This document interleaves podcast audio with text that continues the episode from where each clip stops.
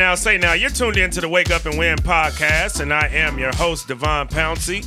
We are here in the beautiful city of Portland, Oregon. D Boy, Spencer Shea, both alongside me here today. How's it going, fellas? Yeah. Happy to be here, P. Happy to be here. I'll be outside with it, but you know, if it's popping the bell, I'm gonna slide. Right? here. So I'll Thank be you. here. I sound like a familiar D boy lyric to me. That's a D Boy bar. That's a It been- D it Boy been bar. circulating lately, man. Yeah? I, had three people post uh tag me in some music. They've been slapping them on yesterday. I said it must be a sign. I got a It question. must Have- be a sign. Yeah, have you ever had like anybody caption your lyrics? Like obviously that's a popular thing in music where Drake, whenever he drops, For you know that he's gonna have so many Instagram captions Definitely. flying up Quotables. quotables, notable quotables. Yeah. Hey, yeah. and it's crazy you said that because I've had it. I've had it captioned on obviously a, a regular post too, but then I have some shit where I'll be just scrolling on my feed, somebody slapping me and will quote something and don't even tag me, and then I'm Yeah. like, that's the ones that's really crazy. It's like when you see somebody tag you.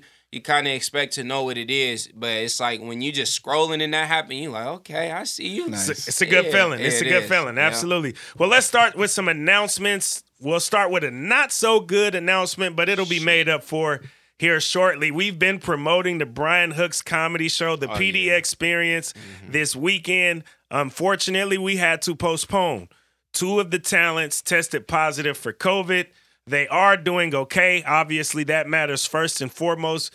But we wanted to keep everybody safe and healthy. We weren't going to throw the show without a couple of the talents. Brian Hooks doesn't want to take any risk. He's in the Bay Area tonight as we're recording this on a Thursday night. He was coming to Portland Saturday and then flying to do a show in New Jersey on Sunday. So obviously, he didn't want to run, run that risk. None of us here want to run that risk. But we do have a date, October 29th. Brian Hooks will be still coming here to Portland to put on a heck of a stand-up comedy show. So you can still go to the jacklondonrevue.com, get tickets there. We had a lot of we had a decent amount of tickets sold already for this week. So if you already purchased the ticket, your ticket will still be good on October 29th. That's very important to say because a lot of people are expecting a good show this weekend. Say P, I commend us on that. We don't do enough commending ourselves. I commend us on that decision too, first and foremost, because uh truthfully, uh both of the talents that tested positive would have been technically a day or so out of quarantine and able to perform. Yeah, but again, very true. the breathing room was a little bit too close, no pun intended. But I just didn't feel we didn't feel like it was the right thing to do to try to take that chance on any of us. As he mentioned, Brian Hooks will be hitting different cities and states right after, immediately following. The amount of people that you know we around and what we do is just it's not worth posing that risk. So Yeah. I I commend us for postponing it, and I think it's the blessing in disguise. It's going to be even bigger during that Halloween weekend. Yeah, I mean, I appreciate what you said about that. By the way, the commending ourselves. Yeah, Like, we don't, we don't do that enough. Yeah, yeah, you know, yeah, for You sure. know, that- but also again, like you said, uh, start your weekend off at the comedy show, Yeah. a Halloween weekend. I mean, come on. Yeah, that's, come gonna be a hit. Yeah, it's gonna that's be a gonna hit. be a hit. So it's still gonna it's still going on. Right. And it will be a great weekend to have a show. And again, piggybacking off of what you just said, beyond us not wanting to play it too close, it just felt morally right to give those two comics some time to recover mm-hmm. because COVID obviously is a serious virus. I'm somebody that's had COVID before, so I know you don't just bounce right back as soon as your quarantine is up. At least in my experience. Obviously, that may be different in other people's I think experience, most, but No, I can in concur. my I got experience, I it. haven't had it, yeah. but I ain't had it, but I feel like in most people that I've talked to, I'm obviously if I know somebody who gets it, I'm curious as to what symptoms they felt, or you know, you you just get curious in times like this. So I feel like nobody I've talked to said. Oh yeah, I beat that shit hella cool, and I bounce right back. Yeah, like, no, it gets right on get top of you, bro. Yeah, It's- what I mean? it's Yeah, serious. Yeah, for and, sure. and we acknowledge Brian Hooks having some upcoming gigs and, you know, obviously wanting him to be safe and sound to be able to do each of those gigs. Hopefully, no breakouts happen at any of those gigs. But damn it, I had something to do too. The Street Roots Family Breakfast next Thursday, September 30th. It's our biggest fundraising event of the year over at Street Roots. Um, the last couple of years, where last year was the first year, this year will be the second. We do a broadcast edition. It used to be a situation where we'd gather about 500 people over at the convention center And I in went Portland. before, and it was Absolutely. it was beautiful. It was a great. It's it's a great breakfast. But like you it said is a virtual great. go crazy fu- too, though. And we made the most money we ever made at our annual breakfast last year on the broadcast edition. What do you think is that credible to? Because you would think, you know, in person you got them impulse, but I, I feel like it's easier not to do it. Just like I feel like it's easier not to pay attention virtually. How do you think y'all made more money in that regard? Well, I think there was a lot of elements in our case. We were so adaptable during the pandemic. We all know, you know, the world shut down essentially, and the work that we did to sustain during the pandemic, to continue to stay open during the pandemic, to give resources, to give opportunities to those that are unhoused who obviously lost out on a lot of the resources that they previously had before, you know, the world shut down essentially. I think that was very touching for people to be able to see because we went through some stuff that year having to adapt on the fly to a pandemic and still stay open and continue to operate and again continue to give services to unhoused people. Also, I hate to give well, you you already gave me permission to commend myself. Mm-hmm. I did pretty damn good on that broadcast last year. Yeah, you you do. I, I you do your did pretty good. You I, I'll be thing. honest with you. I didn't know what I was getting into. I'm not saying this in a cocky way by any means, but this was my first time ever doing something like that last year. So I'm literally coming into a situation where I don't know what I'm getting into. I understand the the stakes of this broadcast because it's our family breakfast. It's our biggest fundraiser. So it's actual money on the line in terms Yeah, of right. Me sure. having to, you know, hold my own, doing the broadcast, doing the pitch, and it was kind of a hit, bro. Yeah. I'll be honest with you. Like the you broadcast, and abundantly did your thing. it was kind of a hit. And Yeah. so, you know, and I'm doing it alongside Maggie Vespa, who is an Emmy Award winning journalist. So that helps having an Emmy winner, an Emmy winner, somebody who, you know, the community is already used to seeing on their TV in their living rooms as she works for KGW News, which is Portland's NBC affiliate. So to have that familiarity involved, again, I did great. um, our organization honestly just did so much during the course of that year. And people were really touched by that broadcast. It Sure. triggered all kinds of Sure. emotions. That's there it, was man. there were funny moments, there were crying moments, there were Yeah, there all- were all of moments the of sadness, Yeah, there like- were moments of Yeah. gratitude. There were so many emotions that were triggered, and I felt like that led people to give more. Right. And we made the most amount of money In- we've ever made in, in, that fundraiser. in no attempt to try to denigrate your broadcast because it was great. But I feel like the interesting thing, and this is just me, you know, sort of pontificating about the subject, but the interesting thing about those sort of virtual broadcasts is, is like you like you have less opportunity to like show your engagement. So like donating is a way that you can show in the moment that you're engaging, and maybe you know when you're at like an event that you are attending, it's you know people can sort of garner more of their like experience from like social cachet. But on the broadcast, you gotta you know what I'm gotta saying? you gotta engage. engage Yeah, and you gotta absolutely. spend money. Very and so true. and so a mouthpiece in that setting is the perfect weapon to get people to come A about their genuine pockets. mouthpiece, You know what I'm A saying? genuine mouthpiece. do, Yeah, you, do you think that um do you think that it helped maybe reach more people because it was virtual instead of just the 500 people that you can pack into the convention center room? If it didn't help reach more people, it helped reach, Reach deeper into money. people's pockets. Yeah, yeah. saying, do you think that I think, was, it, uh, was it a numbers I- I- game ultimately I- with the I fact think that we probably virtually had more about- people could tune in? we probably had about the same amount of people to tune in and Really? and, That's and interesting. and and I think the reason is was so many people were still new to having to do this virtual thing Mm. like It was probably some as a the norm like you said, it was probably some feeling and more feeling involved in the giving than Right. normal. Yeah, too. it was a lot of film- it- overcoming and working through this issue in addition to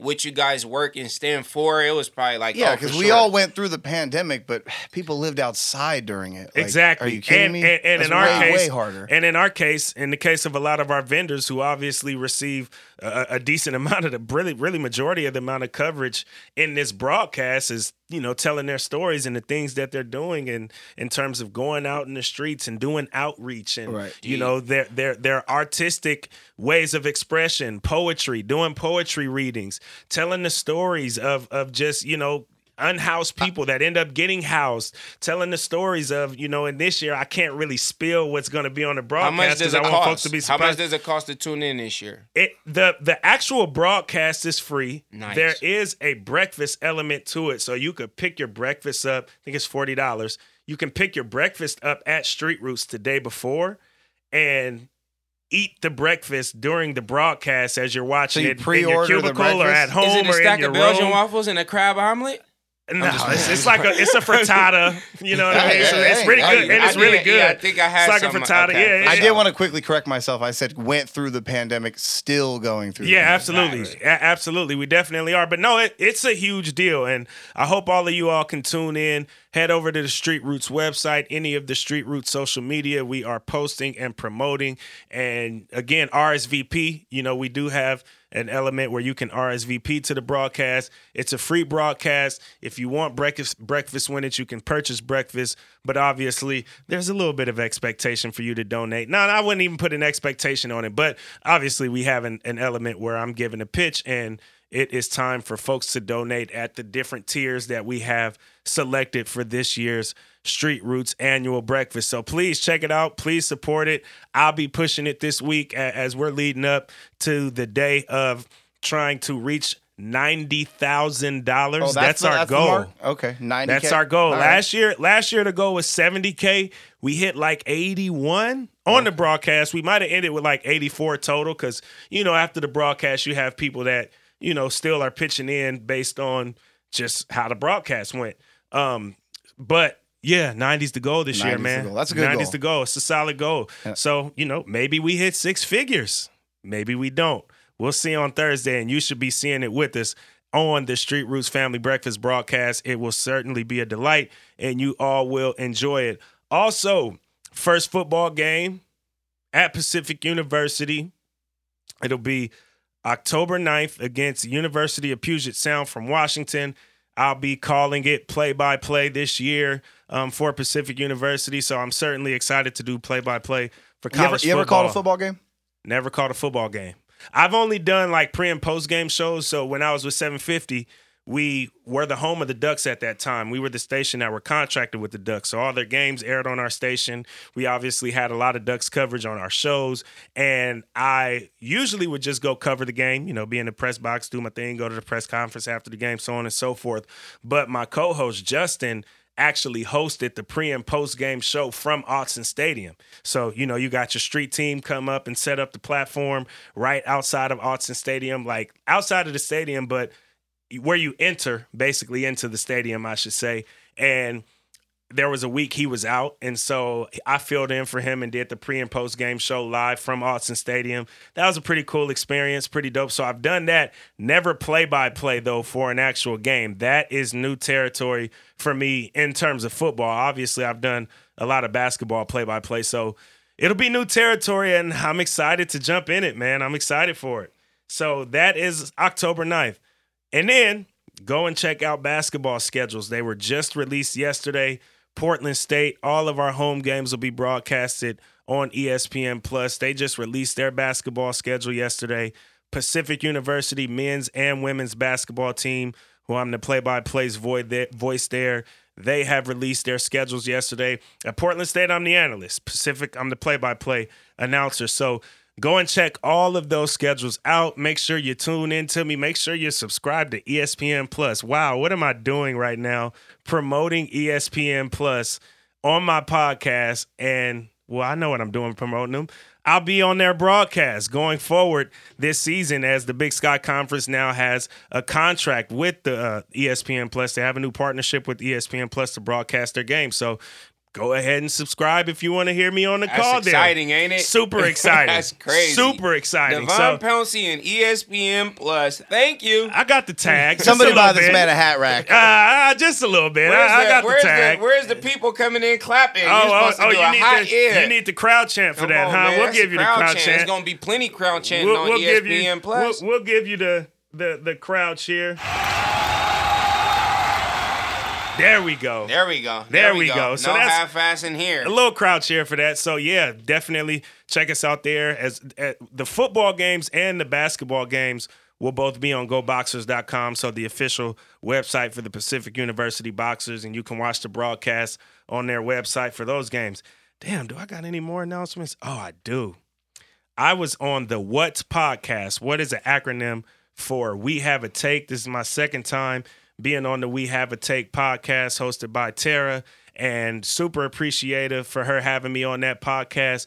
We talk Portland Trailblazers as a lot of their coverage is on that. She's a huge Portland Trailblazer fan. We talked about social justice in the NBA. We talked about all kind of stuff. It was about an hour long episode and we were really able to dig deep. Obviously, I was able to give my takes because what else are you going to do on the We Have a Take podcast? So go subscribe to their podcast, check it out. Um, she's also a huge supporter of the Wake Up and Win podcast, somebody who always promotes us and pushes us and supports us here. So it's always cool to be able to to network and and and share platforms essentially with other local podcasters, especially ones that support your own podcast. So it was super dope. You'll hear some good hoop takes out of me, especially in regards to your team, Spencer, the Portland Trailblazers. How you feeling coming into this season? It's right around the corner. Well, It's right around the corner. I reserve my judgment on how I'm feeling until I see uh, until I see the writing on the wall, or or at least until I, I can I can kind of get suss out how Dame feels. Because man, look, uh, what I know right now is is that Damian Lillard is going to play for the Portland Trailblazers next season, Yeah, he he he came out and said it. And so uh, outside of that, I have no. It's crazy real faith or what you know what I'm saying, which which is a crappy thing to say, but it's like I kind of I'm just like all I have faith in is that man's word at this point because Yeah. the organization has just been operating off shaky ground and and just making dicey move after dicey move and y- you know when you stack up a lot of dominoes, bro.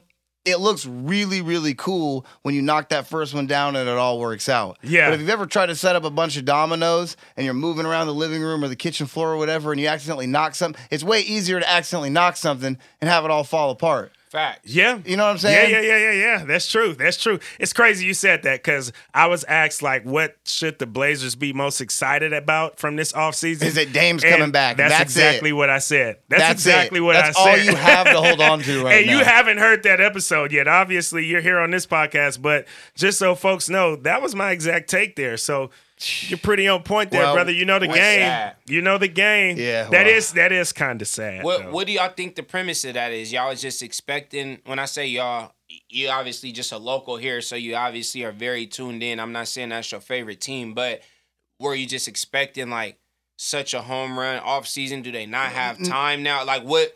What would have made it more to look forward to? Because I feel like that's pretty much always what it's been. Well, Yeah. I mean, traditionally, well, look, man, traditionally, in the way that the league goes, you know, especially as of late, but even, you know, in our era, say when we were younger, it's like when you're a team that's middling or struggling or looking to make a quote unquote splash, uh, traditionally, you need a blockbuster trade.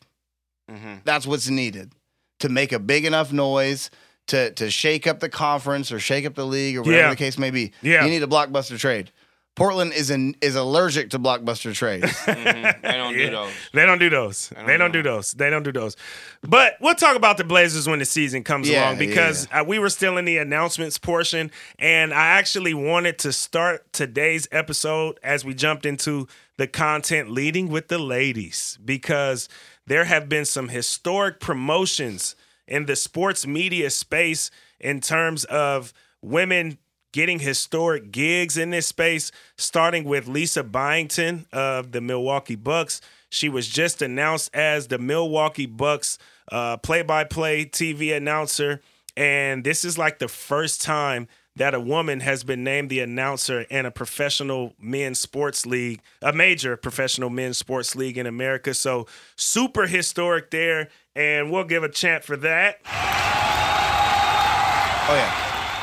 Well That's a huge deal. Well That's a huge deal. Like, especially, you know, me being in the play by play space, I now obviously have a lot more interest in the play by play space and in, you know, gigs that folks get that don't look white because I've been in a lot of different gyms broadcasting for games and I look to the left of me, I look to the right of me. When I'm at these score tables, I'm looking to see who the broadcaster is for the opposing team that's coming to play against my team.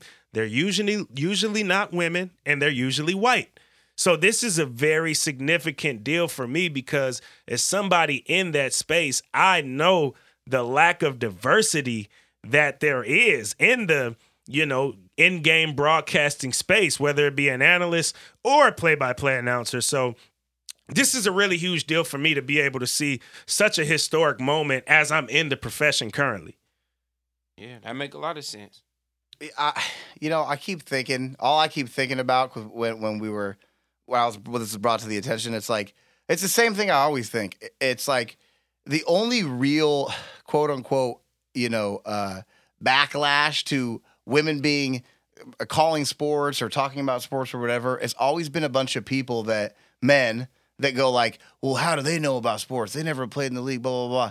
And it just makes me laugh because I'm like, you know, these women that go back and check the resume. They've worked. I'm pretty sure uh, Byington has worked i- as an NCAA play-by-play announcer. I think she was one of the first men's uh, play-by-play announcers that was a woman. If I if I remember correctly in that article. Yeah, but she, like, she's the first. She, she becomes and joining the Bucks. Byington becomes the first female full-time TV play-by-play announcer for a major men's professional yeah, like a professional team. league. No, but I'm saying, I think later on in that article it Uh-huh. says that she was also like a pioneer in the NCAA college Got realm you, in that same got you, vein. got you. Yeah, But it just cracks me up because I'm like, you know, all these people that quote unquote like disagree or have backlash, it's like these are women that have been not only do they just know as much about sports as everyone else because it's been their job, but Mm-hmm. also on top of that, they've had to listen to all of these fools try to like kick them a bunch of crap takes about Yeah, sports and try to like sun them. You know what I'm saying? Yes, And so like not only do they have their own formulated opinions, but they also get to hear a bunch of other crap that they're like, well, I ain't gonna. That doesn't make any sense. You know what I'm saying? So Yeah. it's just like it's just funny to me. You know what I'm saying? yeah, they're Like, more tested in that regard. I feel like when you have to deal with like like when you have to deal with people disrespecting your ability to have a take. To me, that's a almost tougher than well, really, it is tougher than somebody whose take is always respected and they haven't dealt with sort of the tension of somebody not respecting their take. Yeah. So with women having to always show and prove and show and tell it, it, not only professionally but in their individual, private, and social lives, they are a lot more seasoned in being able to get this job in some ways than a lot of men are, especially Yeah. uh, you know a, a lot of men who have never been in this profession because those are often usually the ones that say that the women shouldn't be in this profession. Yeah, it's men that have no haven't been in it. No That's what makes it worse. Yeah. Like you haven't even been a play-by-play announcer. You've never broadcasted a game in your life. Who are you to say this woman who has been doing this for X amount of years is not credible enough to be able to do this just because she's a woman and you've never even done this before? It doesn't make sense to me, but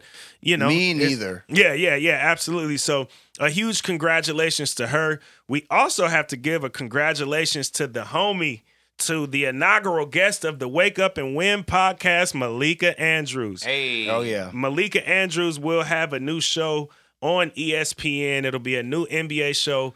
Many of us are familiar with um, what took place with the jump and Rachel Nichols and so on and so forth. And her show is now being replaced with Malika Andrews' show that'll be called NBA Today. So we got to make sure that we give uh, another crowd chant here for that of Malika Andrews. Oh yeah. Big Twenty props. six. Big props. 26. She really got it out the mud. That's she, cold. She went. She That's went cold, up. man. She 26. up. And, and I and I She's I, dangerous, dog. Oh man, she is dangerous, she bro. might be the biggest thing we've ever seen come out of sports media I mean- in due time. Based on her based on the trajectory and the momentum that she Yeah. has in the industry right now. Like she is something we've never seen before. That ain't, that's not wrong. You know, She was lying. something we've never seen Bro, she, before. she she was sidelining the bubble before she could rent a car. that's crazy. That's crazy. That's crazy. Yeah, that's and, and. I did get to speak with Malika. You know, obviously, you know, whenever these moments come up for her, I try to make sure that you know, she knows she always has my support in this space, in this industry, because again, her being a woman, first and foremost, she deals with her own challenges being in this space, but also seeing her thrive and seeing her succeed. And I know there's many people out there cheering for her as well, but I just like to take the personal responsibility to allow her to know that I'm rooting for her as well. And then I tried to get her on the podcast to talk about the show as well. We talked about her being on the inaugural episode, and she did say that she will hopefully be on the podcast soon, but her getting this gig, she's now moving across the country right now. Um, she's obviously preparing for this show that's gonna that's gonna air. It's gonna debut, I think October 18th, if I'm not mistaken, which is like the day after opening day. Nice. So it, it's coming up. She's you know the jump was She's just broadcasted. replacing the jump straight up. Yeah, the jump was broadcasted in LA, but she's been doing most of her coverage with ESPN on the East Coast in New York, Chicago, Milwaukee, so on and so forth. So she's coming back Come west on, because Malika. she's from the Bay. carve a couple hours out and do the pod. Come she, on, Malika. She will. She will. One, one thing about Malika, man, and I, I'm not one of those people to talk about like who's Hollywood or who isn't Hollywood, but Malika has never acted weird to me. You know what I mean? In terms of just the the genuine relationship her and I garnered by way of you know meeting each other during meeting each other in this industry, and she's having her own success. I'm obviously doing what I'm doing in this space as well, but she's always been rock solid to me. So I totally believe that she'll come back on this podcast soon enough. She definitely didn't count it out, and the fact that she even responded during. I mean, I hit her up the day that the the the press release, the Yeah. ESPN released the Hot off the announcement. press. So it's hot off the press. Everybody is hitting her up. Like Yeah, she's getting hit crazy. up. Twitter's going Yeah. crazy. Instagram's going crazy. Notifications are going crazy. I didn't even expect her really to respond to me, not because she doesn't usually, because she does usually respond to me, but just because I understood how busy of a day that must have the been, being that that that was was announced. crazy. Yeah, that's a crazy day in her life. So she did indeed respond. So, like I said, I, I'm not even worried about the day or the time or if she will or if she doesn't come onto this podcast. I believe that she will 100%. But regardless, I'm cheering her on tremendously for her being able to get such a prime spot at the the worldwide leader in sports, essentially in ESPN. For sure. She's a Congrats to powerhouse. Malika. Shout out to her. Absolutely. And then while I'm scrolling on my Twitter timeline today, I saw that there was another woman who was announced as the play by play announcer for Philly, for the Philadelphia 76ers. They did the same thing as well. I don't recall her name, my, my situation. Kate Scott. Kate Scott. Kate Scott. Kate Okay. Scott, she is from the Bay Area. I had never heard of her until I saw the announcement pop up on my timeline today. Um, she's from the Bay Area, and she was announced today as the broadcasting play by play announcer for the Philadelphia 76ers. So if Lisa Byington just got announced last week as the first female play by play broadcaster, and Kate Scott just got announced today, and unless somebody slipped through the cracks, I ain't seen no other women get announced. This is the second woman being able to do this in this role in this position or at least in the NBA in particular for sure so huge congratulations to Kate Scott again Good, it's good. beautiful to be leading with the ladies today Yeah, put the floodgates Leading down. with the ladies. I think that's what we're open, going man. I think that's what we call in the title that's what we're titling the episode Leading today with the ladies. let's lead with the ladies today That's tight. because a lot of history is being made so again congratulations That's how I like to use uh, live my life anyway. Generally, I lead with the Ah, ladies. Guess what? Jessica Mendoza and Melanie Newman to reportedly call ESPN's first all women uh, MLB broadcast. We have more history on the horizon from go. the ladies. The Can we get another crowd chant? That's, this is historic Floodgates stuff. are open. Floodgates are open, bro. It's super dope. Yeah, l- bring it on. Fine by me. Let's go. Absolutely, You know, Let's hundred go. percent. Just see, like I said, just somebody that's been in this space now for uh, you know five years, really f- about five, uh, four years. This will be year five. I'm, I'm heading into in terms of like I said, being you know a play by play or even a color analyst. I know how much diversity lacks in this space. I know how much diversity lacks on press row. I know how much diversity lacks at these scores tables when folks are announcing these games. I have been in these gyms. I have played against team after team after team that obviously was facing the team that I was broadcasting for. And I don't often see women or people that look like me. So this is really a huge deal. And I'm super glad to see all these historic, iconic moments happening in American sports history and women's sports history and American history for crying out loud, all within this close Like this range week. of time this week. Like all these Yeah. announcements were, were made this week. Lisa Byington was announced last week, and I meant to actually talk about that on last week's episode, but we got into talking this about something that doesn't matter, like top five rappers of all time. Something crazy that we got into talking about that. You'll probably You hear us talk about again sometimes it happens, it It, happens. it happens sometimes. So you'll probably still hear that coming again. But again, I wanted to lead with the ladies in terms of the content that we covered today because this has been an absolute historic week. And if nobody else is how, acknowledging how historic of a week this was in the sports media space, I think it's very important for us to do so because these women are absolute powerhouses. And the gains are real in Dude, terms of be the shaking so and much moving. better for commentary because like there are so many squares that do commentary right now, bro. I mean, I, I don't agree. even. I generally don't even rem- like. I don't even remember the last time that I tuned into whether it be a football or basketball broadcast and had the commentary on that I was intently listening to. I'll tell it's you. way low on the TV, and I got music playing, or I'm talking with my friends or whatever. I'm never listening to commentary anymore. That's interesting. Obviously, I, I do listen to the commentary because it's the field that I work in. So I try to, you know, I, I Well, try to quality learn. broadcast. I- I- yeah, I try to learn. Yeah, absolutely. There is one. There is one play-by-play announcer that stands out in the NBA in particular. Eric Collins of the Hornets. Uh, yeah, Hornets. Yeah, Oh yeah. my gosh, No, there's some is- good guys, His just, energy you is crazy. But no, I hear, I hear exactly what you're saying? Like again, I, I, not, I don't hate to say this. You can sense and tell and feel flavor when you're interacting with a lot of these people in this industry at a sports venue, at a Mhm. game, Mhm. at you know when, when I'm at a stadium, at a football field, in the press box. I mean, you can feel, you can see the flavor of a lot of these people, and you can glaringly see again where the diversity lacks in these spaces.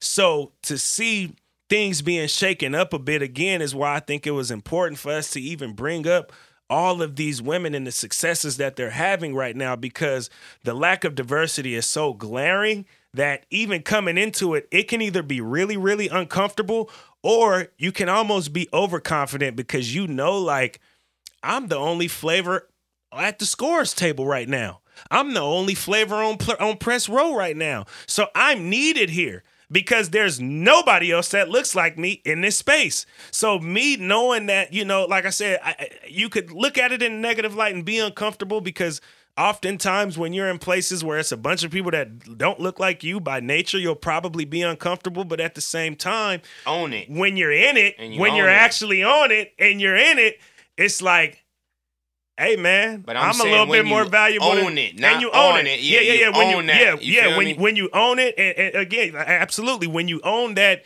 You're the most flavor that's at the scores table or in the press box or on press row, and you do own that it helps you get a little bit more of a boost in being able to really have some of these successes that we're seeing a lot of these women have, for example, because clearly they've owned what they've done Yeah. leading up to this point, and now here they are You- making history in feel this like a, space. you feel like a fox in the hen house, man. You're like, oh, I'm eating today. I'm eating. Oh, Absolutely. I'm I, I man, oh man, I can get so deep into this conversation because it- it's my lived experience in that regard. So again, congratulations to those ladies for doing exactly what you said and owning their craft and being able to reap the benefits from doing so.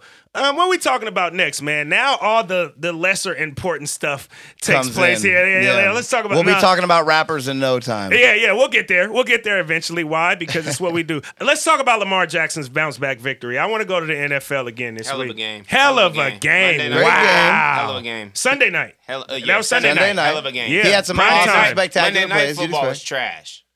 Who was it? The, The Green Bay Detroit Lions, Packers I in think? Detroit. Yeah, yeah. The Oh, that was Packers. Was, that the trash. Yeah, I Packers? don't remember. Yeah. I was- don't that's remember what any I of those games. I- that's what I mean. Aaron Jones had a crazy game on Monday night. He had like four touchdowns on the ground, And It yeah, was a the whack Packers, game. the Packers But, handled uh, the It Lions. whack, it was Night, whack. yeah, It was that doesn't whack. matter. It was I guess especially coming back behind the Sunday night game. Yeah, that's what crazy. that was my most remembered game for sure. Yeah, Yeah, yeah, absolutely. But good. but congratulations to Lamar Jackson, obviously being able to get that victory. Week one, we shat on him for all the obvious reasons. You know it's Raider no, Nation they over shat here. On him. We didn't. Oh, no, I did. I did. I stuck up for him. You I shat on him. I shat on him because I'm a Oh, Raiders no, fan. I did too. Yeah, yeah, yeah, yeah, yeah, yeah, yeah. Everybody had He their reasons for shitting on him. My reason for shitting on him. your L that week.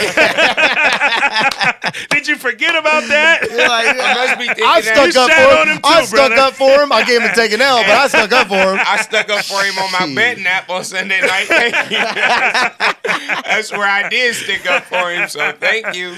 Money talks, bullshit walks.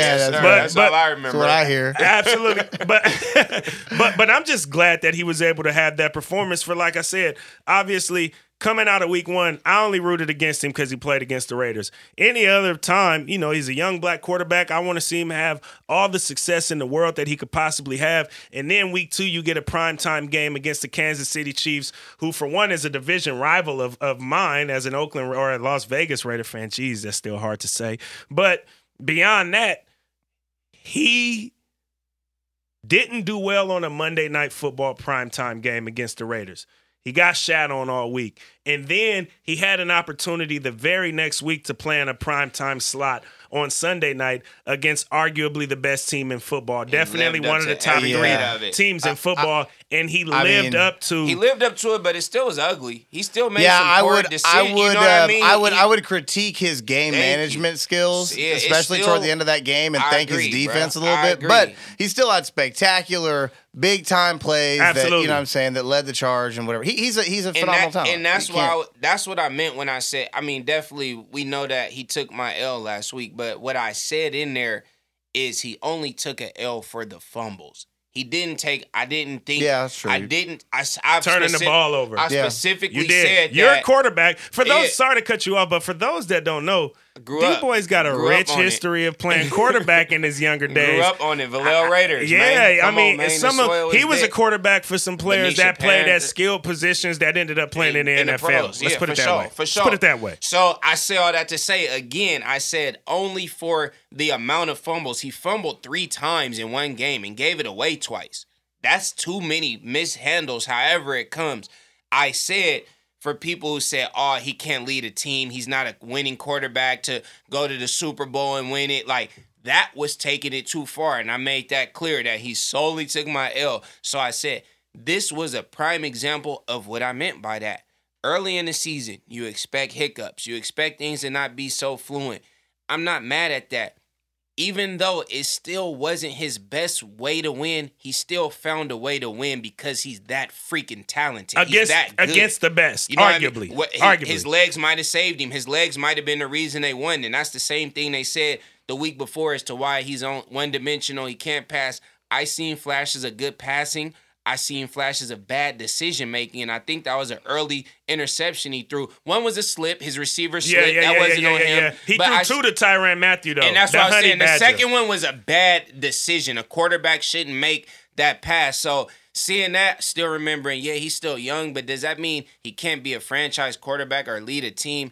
Heavens no. So again, he's that good. He's that talented. We knew that already, but because you were playing with Lamar Jackson, he found a way to win. The Chiefs start getting sloppy. They mishandled a few possessions, and look what happened. Absolutely. Great game. And, and for me, again, as somebody who who obviously roots for the black quarterback, and a part of the reason he also was getting criticized last week because it was reported that he didn't sign an extension and essentially he left money on the table. So along with a not so good week 1 performance and everybody knowing that he didn't ex- that he didn't sign an extension with the Ravens, left money on the table, knowing how short-lived a career that football is, for me, again, I'm rooting for you in this next prime time game to go out there and try to uphold your value or increase your ba- value as best as you possibly can because I know what a part of the criticisms that you're taking is is all about right now, and I want to see the brother get paid straight up. it's crazy you said that too because I dealt with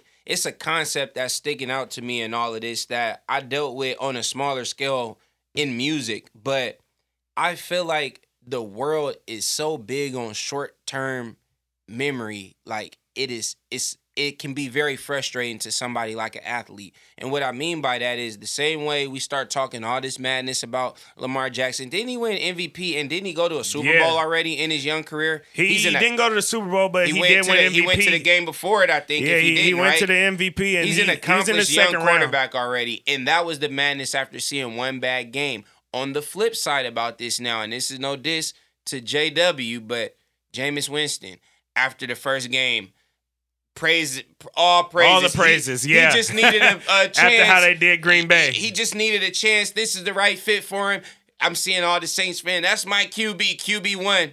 Second week. Up, same old Jameis. That's what we expect. You feel me? and I say all that to say it's crazy because I literally watched this dude after one game get Oh, praised man. down to his interview. He did a great interview at Yeah, post game. yeah, he did, yeah. Like I watched all of that, and then the second week, a piss poor performance. I seen him try to do a jump pass and hella shit, and the whole narrative was completely different. I'm like, damn, bro, like. We literally live in the moment right now, bruh. Well, That's I- crazy. I mean, you know, at quarterbacks, it's always the same. I mean, in, in sports, especially at that high level, it's like you don't get to that high level unless you're talented. Sure, fine, good and well, but it's always the same story, man. It's not about how you, you know, uh, how you act. It's about how you react. And guys who are able to bounce back from adversity and respond in an expedient fashion are always the guys that succeed in the end. And a guy like Jameis Winston, you know, just to bring him up because you talked about him, and I'm not, you know, whatever, not hate on the man. The guy's an NFL quarterback, quarterback, but from the jump, it's like the guy doesn't know how to mentally respond. We've never seen that problem with Lamar Jackson. These are all mechanical or like physical things, dropping passes, making a little bit of poor decisions, but it's all about how you bounce back, man. It's all about how you, That how you act, how you react. But that's what I mean by that one game. They felt like that was a bounce back. He they felt like he found his home. He just needed this, and then week two, the He's- narrative. oh, you know crab what I mean? legs So, Jameis. Again, Dungeon. if Crab he- legs if he- Jameis. if he Come when play- he comes again. If he plays great next week, now he's two out of three, and they back singing his praises. I'm just thinking Yeah. that that has to be frustrating as a athlete because it's like you don't remember all that somebody has done. You only remember what they did this week. What have you done for Feel- me you lately? Feel me? Yeah. Exactly. So. And, we yeah. and, and- and me and Devon It's have talked about record. that in music, where you have to drop so rapidly these days because the song, the, the- Content the- even. We were just con- talking you about see that. what I'm saying? Yeah. So that's what I tried to tie it in with music as to where I felt that pressure, obviously on a smaller scale, but it's like you don't have no room to wait or lose momentum or Yeah. have an off day. You got to keep coming with that Yeah. shit. It's the it's the social media effect or like the the on demand news effect. I, that's what I like and to the call fact it. is, we need life everything. is not that. We're no, yeah, you're, still. it's not gonna Even work out that and, way. and that's why it's a it's a battle. And I said I commend these people who do bounce back and stay strong minded because it's harder to deal with than it looks. We think, Absolutely. oh, they, Absolutely. they get paid. They're rich. It's fun. Like that's a hard thing to do. Is wake up and all you hearing is. Lamar Jackson is Lamar Jackson at Lamar Jackson at uh, after one bad game. He's a uh, he's a scrub. He You'll can't never lead make team. it. You'll never Like, make he, it. He got Oh, the geez. same Xfinity channels we got, bro. You feel Yeah, me? He's absolutely. streaming the I'm same sure he's got a much better package than He I got do. Yeah, YouTube he- just yeah. like we got That man YouTube. got a Roku like we do, bro. It's 2021. You feel me? We all watching the same shit. So that's all I'm saying is these people human, and, and we got to Yeah. remember that, man. These is high high caliber athletes. Absolutely. Well, again, congratulations to Lamar Jackson for his bounce back win, for beating the Chiefs, for beating Patrick Mahomes. Get him out of here. Get him out of here. I am not a fan of the Kansas City Chiefs because they're a division rival. It is what it is. Let's transition, fellas. Pacquiao's running for president of the Philippines. Any thoughts? I been knew that was coming. We've been hearing. Yeah, that he's been like he's been a senator. He's a senator. yeah, he's a Yeah. senator. And yeah, And any they thoughts? praise him. They praise him. You know what I was thinking about, and I wanted to ask you guys this: like, Manny Pacquiao has been in this, you know, uh, intersectional space, to use the parlance of this very podcast here, Yeah, for, a minute. He's a senator. For sure. Um, so I don't think that there's any way. I'm not going to sit here and try to front like I know about like the political landscape of the Philippines and like Same. any I of don't the know work either. that he. You know what I'm saying? For sure. But what I can see from an outside perspective is that the guy has certainly not done this to try to elevate his social cachet in like a tertiary way that you would see like a lot of like American or I guess more Western uh, uh, Civilized You know what I'm saying? Like ce- celebrity You know. figures do, For bro. sure, for sure. And so, i'm so my, I'm asking you this, and like, uh, do do you think that um, that there's a thing like there's something to be taken from that Manny Pacquiao thing that other, you know, celebrities or or, or social figures are going to use to do it the right way properly, or do you think that they're just going to be like? Oh, look, he ran for president. I'm gonna run for president. You know what I'm saying? And then just like not really because you have to actually do it.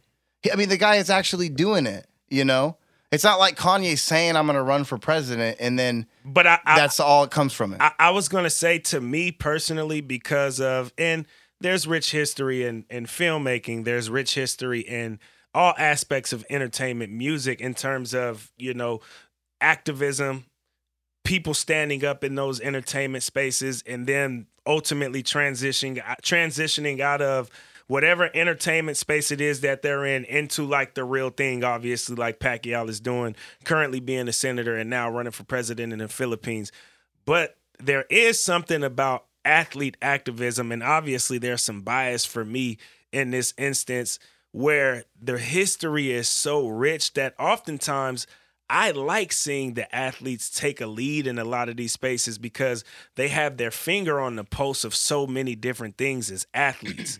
they have their finger on the pulse of so many different intersections as athletes. So for me, I actually like seeing athletes do this, and I don't think it's as much of a problem for celebrity athletes that try to get sort of this cachet that you speak of that most entertainers attempt to get because yeah, there's like just a round different out their element. portfolio. Yeah, yeah, yeah, yeah, yeah, yeah. I, I think it's a little bit different with athletes because they've had to commit to being athletes in such a way where we don't always see the same commitment in other forms of entertainment because people are trying to do a hundred things at once. Okay, but rather this- than just dial in but on this, this, one thing. but this is where I'm like kind of scratching my head at it because Manny Pacquiao fought last month, and he's really running for president, and he's really a senator. it, I'll tell you why. and so I, I'm, I'm- just saying, like, doesn't it like kind of shine like in like you kind of side eye like a a a act a only reason athlete I don't, activist in America because it's Oh. like you're not.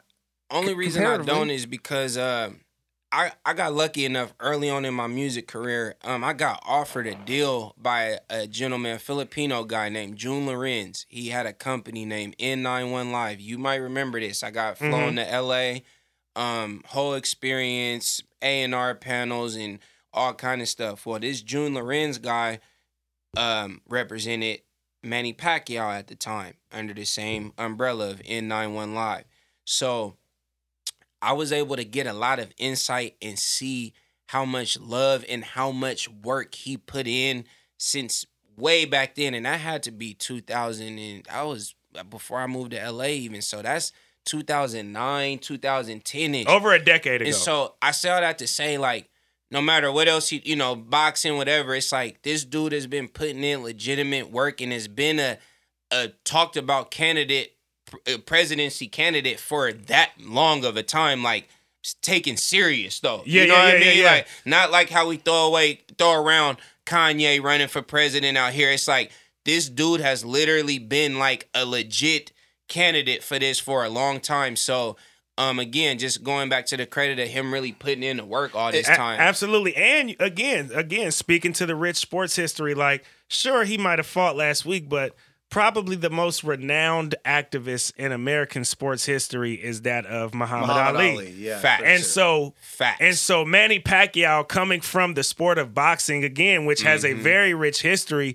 when it comes to athlete activism, American activism, so so on and so forth.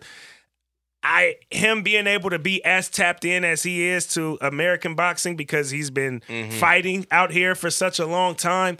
There's so much that I feel like he could have taken from. I don't know what he has and has not taken from. I think that was great insight that D Boy was just able to give For sure. in terms of knowing, you know, the work that Manny Pacquiao has been putting in. But I think oftentimes athletes tend to be a little bit more connected to more of the grassroots elements, but they sure. also can reach Sure. the Yeah. executive and, And the higher where- levels. And the reach that athletes tend to have that a lot of people don't often have because they have fans and everything from so many different demographics is not as much of a target audience. They're not And- really targeting an audience. They're just trying to play really, really great or perform really, really well and get a lot, a lot of job. money, get do their job and get a bunch of money. Everything that comes with it is just more of a natural thing that comes And with for him- the element of athletics. And for him, what takes it even a step further is his stance and his situation comes with absolutely zero ego.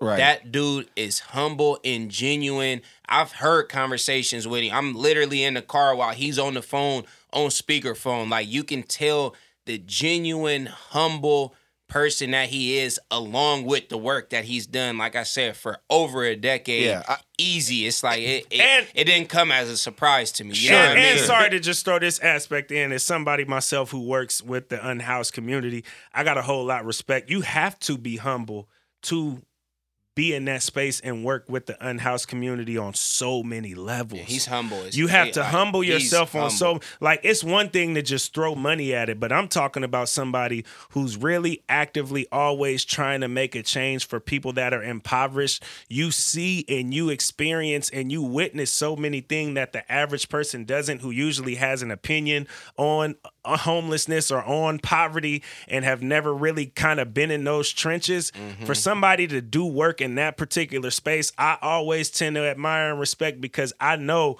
how sort of down low you have to get because that population of people get treated so down low so Mm-hmm. the fact that manny can get down there with them amongst all the celebrity Humble. that he's had Speak that speaks to volumes to his humility and you. who it is that he is in the, the fight that he's fighting ultimately and trying to make a change for his country out there. Go ahead. No, I mean he he genuinely. It's always felt like he's one of those guys that sort of has that in him. He really- from the him. beginning, It's really like him, a bruh. Muhammad Ali It's or real. something. It's like it's so it feels Really like him. you're kind of saying like you can't really compare some of these other athletes You or can't. celebrity activists to somebody who's like You can't. really just that's who they are. Yeah, he he been like you usually say like this this is not a politician like he's No, he's- legitimately been yeah, a politician. yeah. You know what I mean? Yeah. He's put the work in on all levels, every form, and he really is that dude. So yeah, bro, that's that's you think, my you think he's gonna it. get elected? Probably. He's probably gonna get I- elected, oh, right? Like I said, with the with the.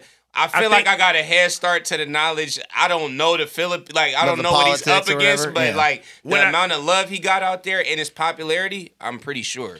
Yeah, what I think he's up against is whoever the current president is, their son or daughter, one of those, their kid is who he's running up against right now. So, being that there's a connection there, there's lineage there in terms of politics, that's certainly an element he's going to have to go up against because, you know, most of the time you're going to trust the politician's son because they've been raised around If the politics. politician right now is doing or daughter, son or daughter. You get I, what I don't want to. Yeah, if the po- yeah, absolutely. If he has any I- dirt on his name but- but- during this, but even if like, he does, the son. but even if he does have dirt on his name, that that can be an element that plays a role absolutely in swaying of votes or however that process goes in terms of how they elect their president. Mm-hmm. But at the same time.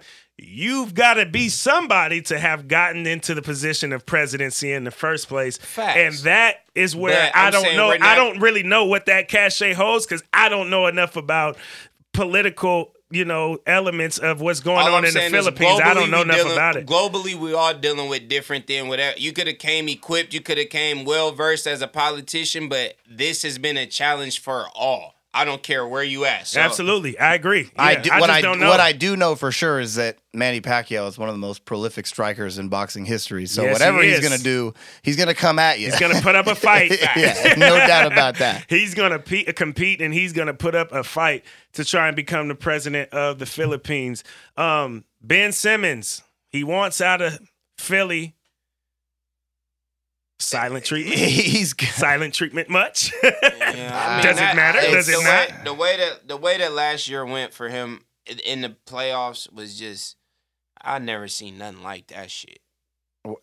With the scared to shoot and the yeah, that was nuts. like, that was nuts. like, that was I- a bit nuts. like that just- moment of him giving up that like the- glaringly open jumper, and then like Yeah, it would look like a high school. I don't know. Yeah, it's really I've never bad. seen that, Never that seen at that. that caliber level of sports. Like that was unreal. So hmm I mean, shit, I ain't surprised. I feel like that whole like your time there is tarnished, and I, I, I especially there of all places. That's what I'm saying. That is you the in toughest Philly. fan That's base. a tough spot. I'm I talking remember- about from Yeah. football and the Eagles to that. They are a dedicated, Allen Iverson. I- real fan base. In fact, even last year when Dorell Wright came onto this podcast last year, and he played for I think four different organizations. He played for the Warriors, he played for the Blazers, he played for the Heat, who he won a championship with with the Heat, and he played for the Philadelphia 76ers.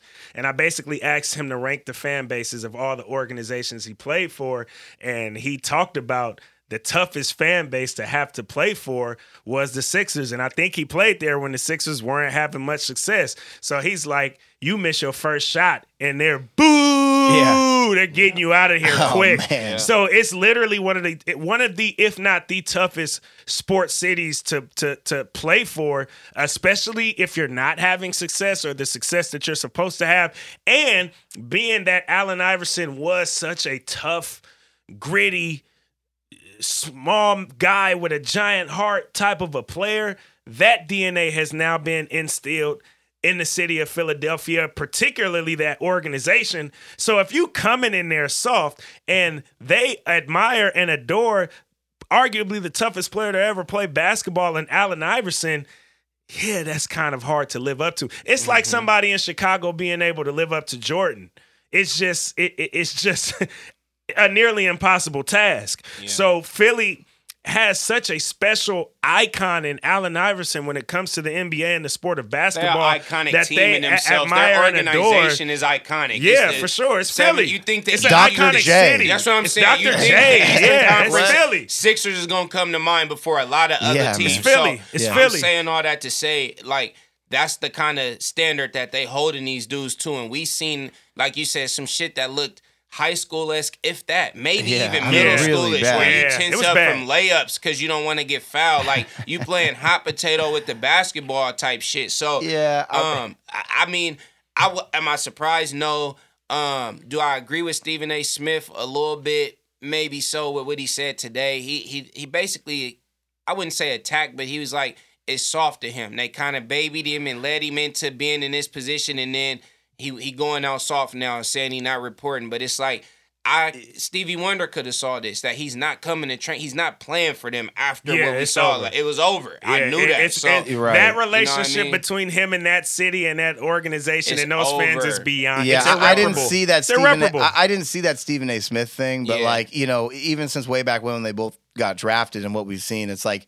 I mean, even Joel Embiid's crying after playoff losses and stuff. Like maybe that softness is a thing. I, I'm not gonna say one way or the other, but not- we not- knew from the jump that it was like it was either going to be Joel Embiid's team or Ben Simmons' team. Everybody knew that it was not going to work out, Which and maybe which Ben was just like, "I'm dis- disillusioned by this," and and screw it, I'm just going to leave I'm regardless. Because he said back in August he wasn't coming back. It was more so even Embiid made it. He took a shot at at Ben Simmons. I don't care who team it is. It's still the camaraderie that is going to be important when carrying over to next He season. did. It's the same. He did season. take a shot in that It's the press same conference after reason that why game. KD couldn't stay with the Warriors, With but was willing to come back and be on Draymond's podcast and sit down like men and do that. Some things you can do, you can work through, and some things Yeah. you can't come back from. You feel me? Inexcusable. And that's what I feel like. that Forget was. Like, camaraderie. Take an I- open shot, uh, fool. You're but- you're a but basketball again- player. But again, that's where I'm What you saying doing? that what Joel Embiid said, the the facts of it is warranted, but the time and the place of it is not. Yeah. you could Yeah, go talk could've. to him after. He didn't like, read the room. Like Yeah, we was, it. ju- yeah, he didn't read the room. Like y'all just lost the game, and this is your bro- this a brotherhood still. This your teammate. You go to war with this dude,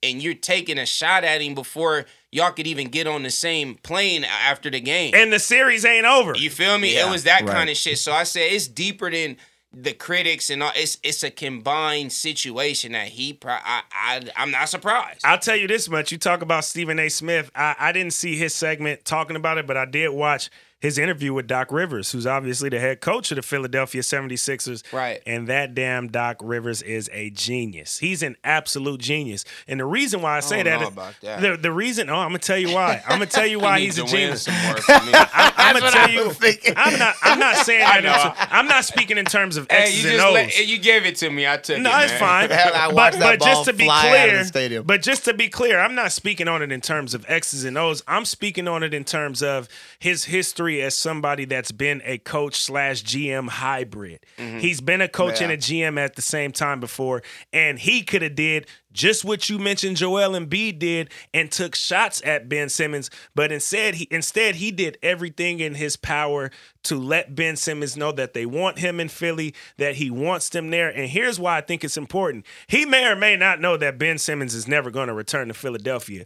But if Ben Simmons is indeed leaving Philadelphia, you want to add as much value to his name as humanly possible because you're gonna have to trade him. Is and, and the fact, and the fact that you're To gonna have to trade him to get good pieces in return, and that's where I said he was genius because I don't know if I necessarily felt everything Doc Rivers was saying was true, but what he did express and the way that he supported Ben Simmons in all of this, and him really doing that on a public stage I think helps add a little bit more value to Ben Simmons in in trade conversations and trade Mm. So negotiations. you're saying that Doc Sure, Ri- we all saw what we saw last year. You're saying that Doc Rivers tried to put earrings on a pig is basically what you're what saying. you're and, and I'm That's not mad at saying. that. I think it was a great don't- move. I don't think that was his. I don't It was a great move, only and I think it was intentional because why would you shit on a guy who who already you're paying so much money and you're probably going to have to deal him away anyway? Well, guess what? You want to bring in as much value as you possibly can for this I mean, guy. any decision maker in that situation is not stupid. They seen what we seen last year. So no, I don't think that it was intentional for that reason. But I do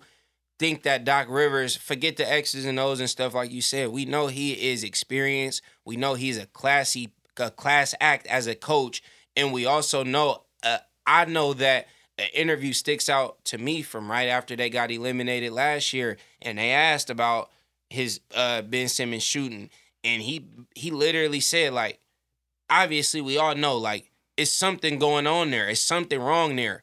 I it's too early to tell what is he has trainers and people he works with. We like it's a lot of elements and things we need to discuss to see what's the best line of attack to get him right, but he still credited so many other elements of Ben Simmons' game that is and can be good, and we all do know that. We he's a point guard for Christ's sake at however tall he is. But- but so I here's think, my thing. I think it was more intentional to knowing what he said at that time at the end of elimination, and it kind of staying in line with that more so than it's like. Let me dress this up for extra added value. Yeah, it might do that, but I don't think that was his intent as much as it was sticking to a line with what he said. And I felt like that's literally one to get down to. Whatever this problem is going on, we want to figure this out. And I'm in to figure it out with him, whatever he thinks is the best way to do that. You feel me? I, I think it was very much so his intent because he brought up that exact. Well, he was asked about that exact statement, and he sort of he sort of scaled it back though. Like he sort of like went away, like, oh yeah, my words got misconstrued, so on and so forth. That's what he did in the interview today. So I agree.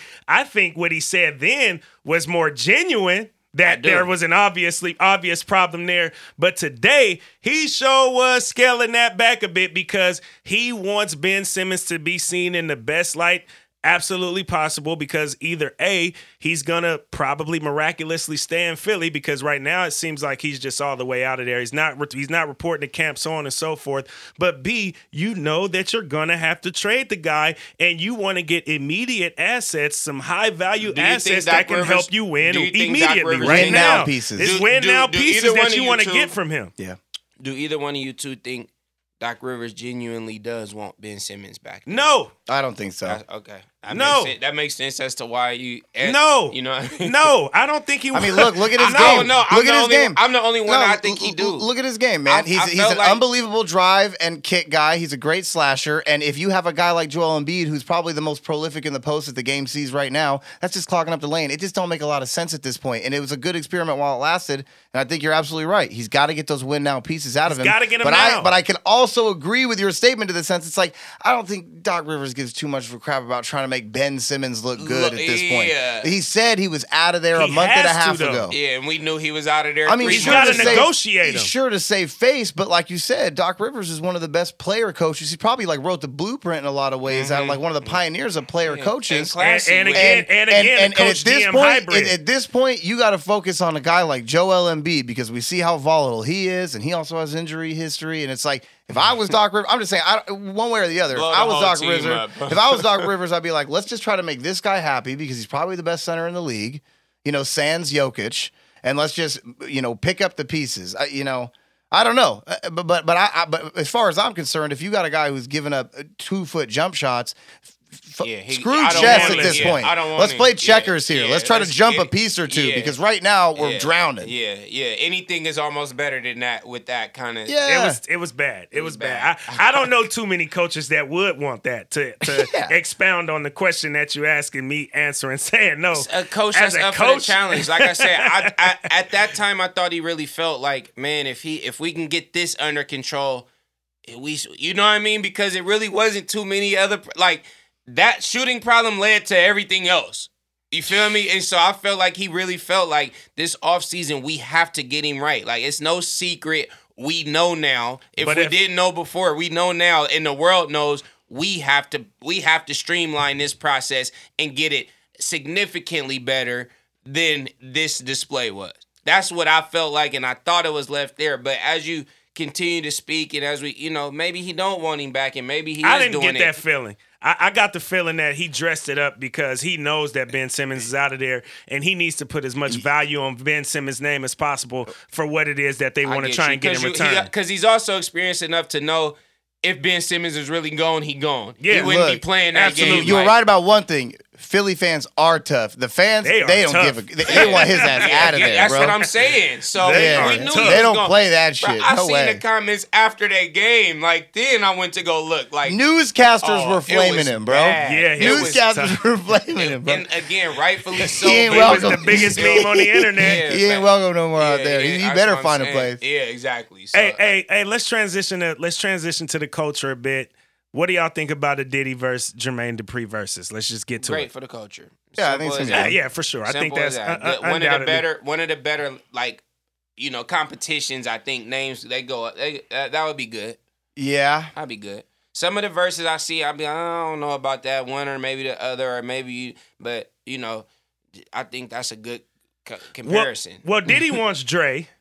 Diddy Now, that- wants see, Dre. That would be one I would say no. yeah. Diddy can't see Dre. Yeah, that's the one I would say that don't make sense. This is more for you, Caddy. Why? Why? Dig 'Cause y'all deeper. both- y'all, y'all are musicians, both so this is the floor is yours. y'all both ad lib business head. Don't Executives. do too much on the on the. You know what I mean? Y'all been a part of great hits in history. You feel me? But I don't think you just solely been like like Dre on some classic like Dre Yeah, from the I mean- production, the rapping, so, like just a lot of shit where I feel like they just kind of fit the same kind of mold.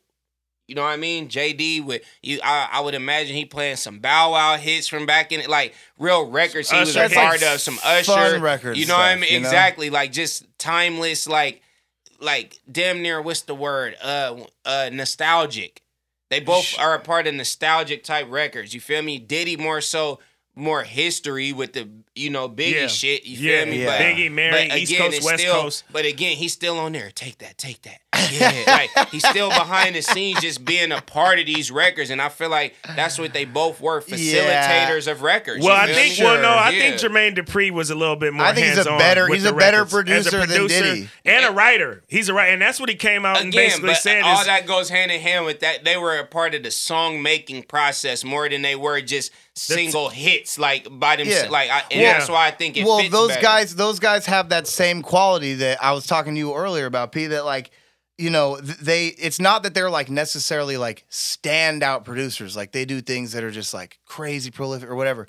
It's that they've always surrounded themselves with from the beginning of their career with guys that are better than them. So it'll be great. Now, in terms of Dr. Dre, like Diddy's got great fun, like great, monumental records. Towards BID, Doc, Dr. Dre has records that will rip the building in half off the drop. You don't want to And see like that I man said, in a just- battle. That's what I'm saying. In a bat, and it's actually them names, battling like, now. I would You have know looked at the names and double taked if I would have never heard that and it just came out versus Dr. Dre versus Diddy, uh, versus who, who Diddy. Diddy.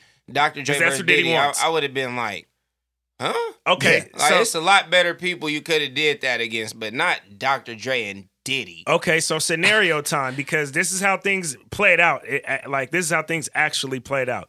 So the reason this whole thing is a conversation is because Jermaine Dupri was at the last verses, Fat Joe versus Ja Rule. Jermaine Dupri basically goes on Twitter and says, "Hey Puff, I want you. I want to go up against you. You're I'm calling you out essentially for a versus matchup." Puff then responds and says, Your arms ain't long enough. He called him short arms and said, I want Dre. The only person that I'm willing to get in the ring with is Dre because Diddy's a showman in that regard. Here's where I think Jermaine Dupri messed up, though. Fat Joe does these phenomenal recaps on his Instagram live. He he also just does phenomenal interviews. He gets all types of different celebs and interviews them on his Instagram live. He calls it the Fat Joe Show, the big, big, big, big show is what he calls it. And Jermaine Dupri came on and was in studio and was basically calling Diddy out. He was on with Fat Joe, of course, and Snoop Dogg was on at the time. So these three are on. You could see clearly Jermaine Dupri was inside of his studio. He's calling Puff out. He asks Puff to get on Instagram Live. Puff does it. It actually happens. First mistake, I don't think Jermaine Dupri expected Puff to actually get on Instagram Live for this conversation, and he did it. Second of all, when Puff answers, you could tell he's like outside in his backyard, and Jermaine Dupri's in his studio. So as they're shit talking each other back and forth on in, on Instagram Live with a little bit of bad Wi-Fi, Jermaine Dupri is like, "I'm in studio right now. I got hits on deck right now. You go in your studio and play the hits." Another mistake. Diddy actually went in the studio and start playing the hits, Idiot. and then Jermaine Sorry, Dupri went. Yeah, yeah, I don't That's get what you dumb, mean, but but and then Jermaine Dupri doesn't play a song. And now you got the whole industry tuned into this Instagram live in real time because it's Diddy, it's Jermaine Dupri, it's Fat Joe, and it's Snoop Dogg all on a live together right now. It's about 65,000 people, a bunch of celebrity names in the comments, and everything that Diddy, I mean, that Jermaine Dupri called Diddy out to do, Diddy actually did it. And Jermaine Dupri didn't because he obviously wants to sign the paperwork and have the actual matchup really happen. But I don't think he expected Diddy to respond the way that Diddy did. And Diddy responded the way that he did. In Diddy's case, how do you now feel that Jermaine Dupri tried to test you and then he basically I don't want to say punked out, but uh, well, I mean, no, he, he he kind of, He- kind of, the I industry listeners- was calling him out for not playing no records after calling Diddy out the way that he did. Wake, wake up and win, fans. Put yourself in middle school and high school. You remember when all day you heard about two people were gonna fight, and then when you all walk down the street or wherever the case may be, and then you wait around for like an Yeah, hour and nobody fights. that in my head. How how disappointing is that? Yeah, I remember that. To prove Diddy's point, if he really wanted to be like no one can see me, he kind of made his case, but he still don't want to with Dre. Come on. yeah, yeah, nah, he don't. But I get it. I damn near wouldn't have played nothing either. I'm playing a game with your head right now. You just listen to me and went and did that, man. Wait till you see me on the real verses. I'm slapping. you. if You it happens. I, I wouldn't be mad at it. I wouldn't. Those are two Yeah, moguls. I yeah, but he got too- slapped in public and he he got didn't slapped slap in back. public. You got to Yeah, throw but But that's something, bro. saying. That's Yeah, I hear opinion. you. He don't feel like he got slapped. He ain't tripping on that shit. But hmm. yeah. But everybody Okay. else did. That's the Yeah, but difference. that's the everybody thing. else you can't did. worry about everybody Does that else. That's contribute? what get Does us that a lot does of- that does that contribute Yeah, to the I hear you. hype? feel I me? hear you. I that's hear the you. problem. But does You that get- contribute to the anticipation of the That's what I'm inevitable saying. I battle, think it or was does a it good- squash it before no, it starts? I think it makes it better. You're gonna tune in Okay. even more now. I would. It don't make me be like, oh, he lost because he did that. I don't want to see it. I want to know now what you s- what you held out for. How you gonna come back and shut the critics up now? I think it was calculated. They both knew they was gonna do that. You think so? I think so. Hell yeah, bro. And, and Come Fat on, Joe, man. Fat Joe Come on, produced man. it. This He is put a- it all this together. This is something that you really keep track of numbers. This has been a record breaking thing. This has grown and grown. We have announced, oh, this did this many. This yes, that's gonna add an element. It's not gonna make people say I'm not watching because he did some cat ass shit like that. And it wasn't that serious. They gonna watch. Yeah, that's Okay. gonna make it even more interesting if you ask me. So good move. Absolutely. On a sadder note, um, rest in peace to Ezal from Friday, AJ Johnson. Okay. It's, it's smoking, smoking, smoking, smoking, smoking. That's like you taking smoking. shit. yeah, man. Classic film. Slip and Classic fall in the film. store, Slip and fall in the stove. Oh my gosh. She was on so many classic films. And Friday is like my all-time favorite. Two of my all-time favorite like movies is Friday and How High. Seeing that meme Two of my favorites. with Debo, him, and uh the other Cuddy, uh the dad. Yeah, but Singleton- yeah, yeah, Pops. Seeing, seeing all three of them, it start. You know, like lately, I've been having them moments where you just start feeling like, damn, like life really just can, like you know what I mean, like them life and it was it was more of Bernie Mac I mean, Bernie Mac was in that movie. what- that- Obviously, it was. Yeah, it had it had four or five people. That's the point I'm trying to make. Is that Mhm. you start getting to the point where you like, damn, I grew up on this shit. The whole cast was alive, and I seen them do a lot more shit from there. Then you'd be like. Damn, the more of the cast is dead than alive now. You just really realize like we ain't I- getting I- no younger. I think they call that getting old. yeah, That's- we that- that's they call it getting old, or yeah. we ain't that's getting no younger. what I'm saying though. Like we starting to hit them times where Friday. But like, we ain't there yet. So it's, No, no, no. hmm. I'm just saying we starting to hit those feelings where this shit our parents used to talk about, and now we like in it where it's like Yeah. Friday was the movie you grew up on as a child, and now it's like the whole cast damn near spilling over right now. It's like, damn, like that's what I mean by time is ticking, life goes on, like. People getting old. It's not just you getting old. The other Yeah, everybody people, is. People Yeah. that was 50 at that time is now 70 and shit. Like shit going crazy. Yeah, It's yeah, I, I felt the same exact way. I saw those same Yeah. memes and felt the hmm. same way. Yeah. But i- he's such a, in my opinion, he's a cultural icon for that role that he played in Friday alone. That don't include he Players Club and all the other movies that that he was in. But that Friday role, Ezal, is a classic character. And rest in peace to AJ Johnson and amongst all the others uh, from that cast that is now deceased. Taking L's, y'all got anything? Yep. Go for it. Before I do this, let me make it real clear. I am not an anti-vax person. I am not in your business on what you do, what you don't do.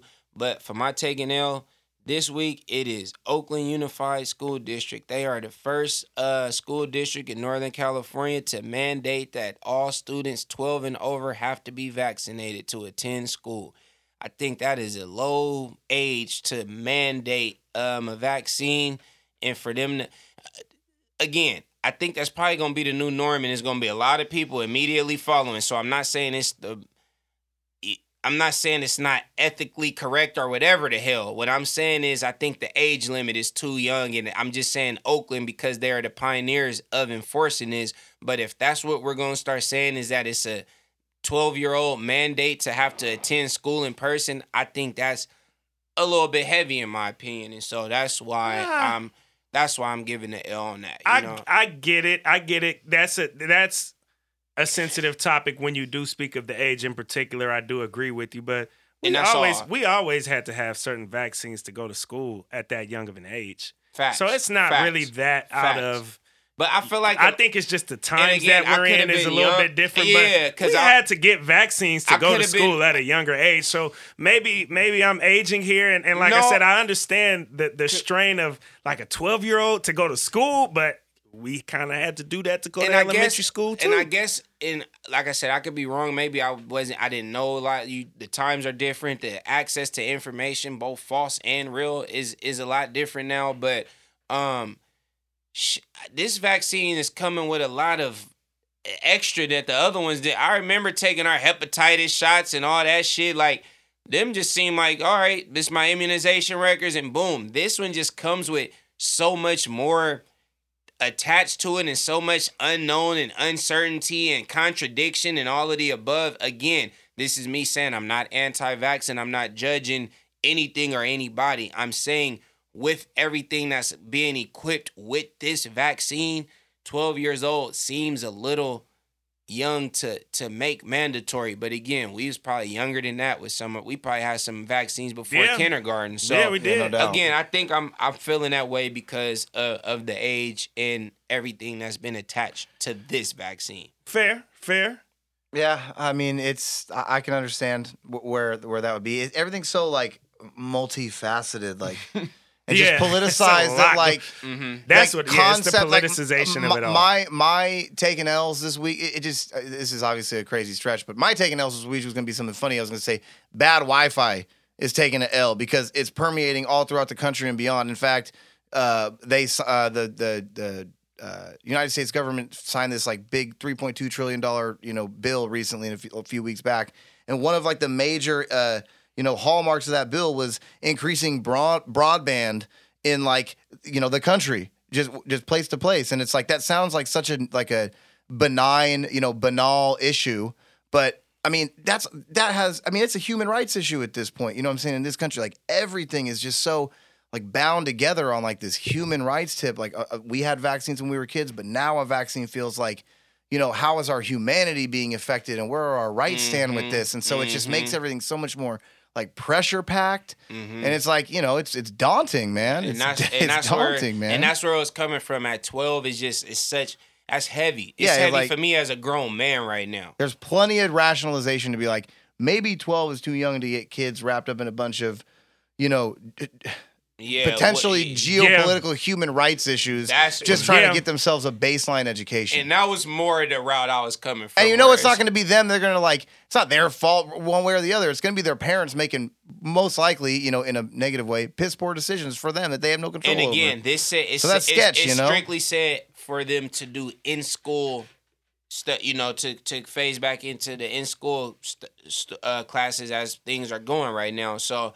I don't know if that means that they're going to create the option of virtual learning for They probably already- long-term Yeah, I'm had sure it, that's yeah. already like I'm saying for a, a, a long stretch. Like this don't seem like a temporary thing at this point. You know what I mean? Yeah. They want the world to be vaccinated ultimately. So Pretty much. if if people stick to these long term decisions, does that mean long term is long term virtual learning the new norm, or you can literally go? Does that mean you're going through? With sixth grade, what you in the sixth grade at twelve years old? Does that mean you're going through middle school and high school for sure? Virtual, like it's a, it's a lot of other levels that I feel like that poses, you know, problems and long term effects youth. too. Because that is yeah, challenge. that's we what, always that's what it all boils yeah, down to. The kids are going to be affected by that. It's not an easy and we, time And we to live talk in. about Yeah. that all the time on what our youth meant to us and how it molded and shaped us, the people we were around physically, not the Instagrams and Twitters and MySpaces. That's not what we credit. We credit the face to face interaction. We liked going to school, mingling with our people and learning shit. Like it's different. If you don't get that, that that creates whole other issues. You know, I had I seen somebody say my son too, and they don't know what it's like to go nowhere yet.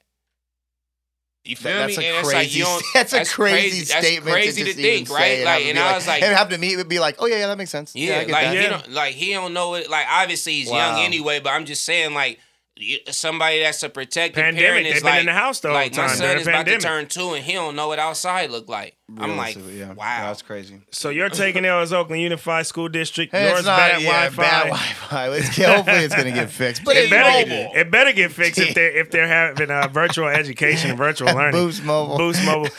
Eh, Crazy enough, my taking L's goes to Andrew Wiggins also because of a vaccination issue. Oh, and Oh, yeah. this isn't a personal attack at Andrew Wiggins because he is or isn't well, he certainly isn't vaccinated. And that's his decision. That's his problem. That's what he has to deal with. But he plays for the Golden State Warriors, which is based in San Francisco, not too far from Oakland, by the way, where the mandates are a little bit more increased in, than in most other American cities outside of like New York, basically. So they're basically San Francisco, the Bay Area, Oakland, and New York are sort of um, the leaders in some of the more increased and extensive mandates when it comes to this virus and being vaccinated and so on and so forth. And so, being that he plays for the Warriors, as of today, he obviously can try to appeal it and do all of these other things.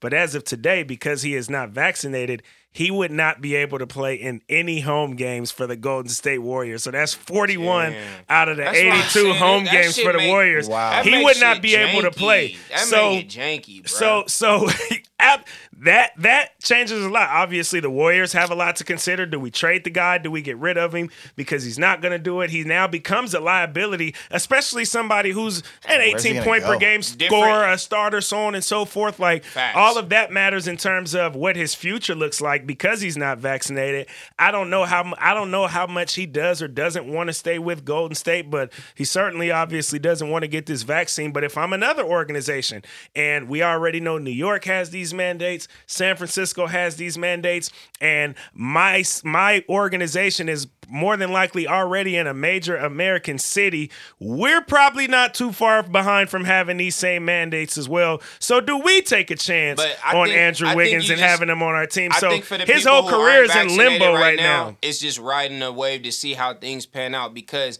this is a different sport, but same concept. I just seen Belichick say, Bill Belichick, the coach, he just said uh, that the Atlanta Falcons are the only f- football team in the NFL that's fully vaccinated right now. I don't know if things changed in the last few weeks, but he just said that as recent as Cam Newton getting released. He also said Cam Newton also ain't got picked up by another listen, team yet. Listen, no, listen, listen. and I, again, uh, that was what the whole premise of the conversation was. Yeah. But he is contradicting in that regards because Belichick also said, yeah, but a lot of people that's vaccinated in the NFL, their teams are still they're still catching it and they're still dealing with these COVID nineteen related issues. So again, I say all that to say would it for somebody like Andrew Wiggins that's holding out? Obviously, it's a different sport, but you hear something like that where a, a prominent coach like Belichick, like yeah, the vaccinated player is still catching this shit. Too. That's ultimately what he was saying. Yeah, so where he we- took backlash even from his organization, where doctors spoke up and was like, yeah, but it's this percentage that's unvaccinated. You know, it's that whole controversy. So, like you said, it just it adds so much. It's it feels like so much more than a vaccine now.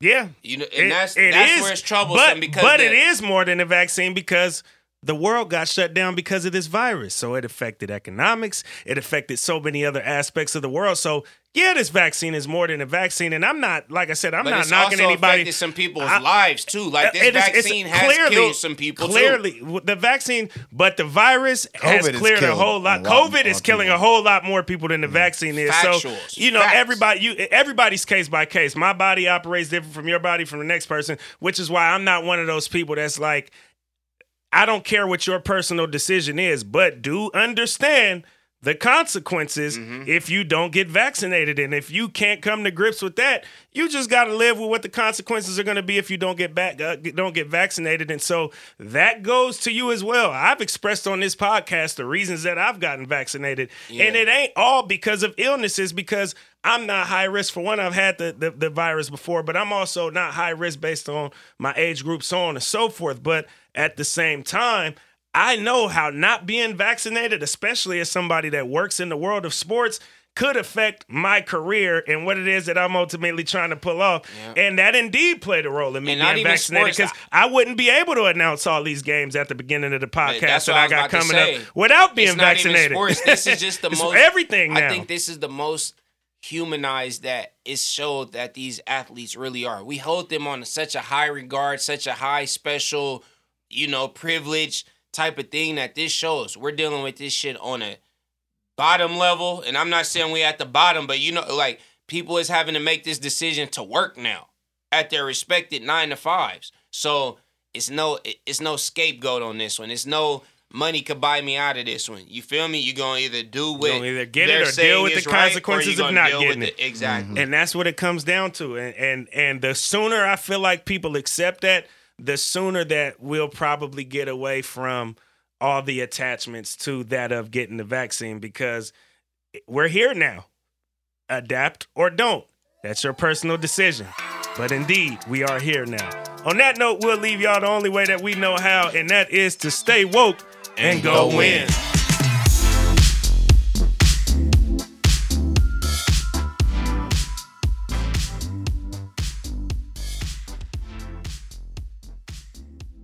So we're back with another segment of the Fantasy Rewind. And if you all listened on last week's episode, at the tail end of the episode, we introduced a new segment again called the Fantasy Rewind. And I took an L last week, and obviously that's something that I'm not proud of, but Chef Kenny got me out of the way in week one. So I started off the year on one. But what I can tell you is I did not start off the year 0 and 2. I am currently 1 and 1 and I have my opponent on the line right now who took an absolute ass whooping from my fantasy team this week. Doug, welcome to the Fantasy Rewind segment, baby. I'm glad to have you. Thank you, thank you. Good to be here, man. How you feel? Yeah, shitty, was- huh? You it- feel I- shitty, was- huh? was- I'm I'm still licking my wounds, man. It was a it was a brutal beatdown. My all my players pretty much took an absolute dump, and I had maybe two players that did good, and you, your team, man, just unheard of, man. You had players that were second string that were scoring 20 points. You had a kicker, 22 points. Man, there wasn't much I could do. You would have beat everybody in the league. man. So Absolutely. I didn't feel too bad about losing. Yeah, for sure. Just so everybody knows, I put up 160 this week. And anybody that knows fantasy football knows that's a whole lot of points to put up in a week in a fantasy football matchup. My squad put up 160. I had Gano from the New York Giants who went absolutely crazy on Thursday, week one. I mean, week two, excuse me, but it was a Thursday night football game. And I think we knew right from there when he put up 22 points, you were done, Doug. You were done. Yeah. Yeah. I, I it, it was going to take a lot for me to come back. what What are you looking forward to going into this week? Obviously, you're coming off an ass whooping from me, but hey, you live to fight you know, another week. It's a long season. I tell people that all the time. You know, people get caught up. Like, again, I went 0 and 1. You actually went 1 and 1 and 0 after week 1. So I gave you your first L. I obviously got my first W against you talk about sort of the ebbs and flows of the fantasy season. Is you're somebody that's in like five fantasy leagues? Is that right? Uh, I'm in. I'm in three right now. You're in Usually three right I, now. I do around four or five, but I tried to trim it down this year so I could focus on my leagues a little bit more. Absolutely. So you're in three leagues, which is still a lot because our league yeah. alone is a really tough league. Me and Chef Kenny talked about it last week. Obviously, we'll bring it up here again this week. Like this league gets competitive, and for me, yeah. this this league takes up time too much time for me to join any other league. I damn sure couldn't do three, and you've done up to five before, which is absolutely crazy.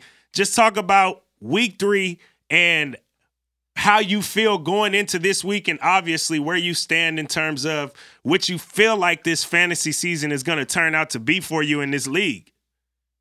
Well, you know, I uh, I started out week one, and I was your team, man. Everybody on my team went off. I was the highest scoring player in the league would have whooped everybody. And then I came out last week and I went and I was the lowest player and I didn't even score 100 points. So that shows you right there the ebb and the flow. You're never, ever safe. It don't matter what it looks like on paper, what the predictions are. You never know what these players are, do, are going to do. They're grown ass men. They're playing against grown ass men. Yeah. So, you know, they come out and you think that they're going to whoop them, but, you know, sometimes people step up when they're playing the best and they'll get you'll get the best against them, man, and you end up getting screwed sometimes, and that's just fantasy football. Absolutely. You know, so you, so so with you, obviously you've got a lot of fantasy football experience.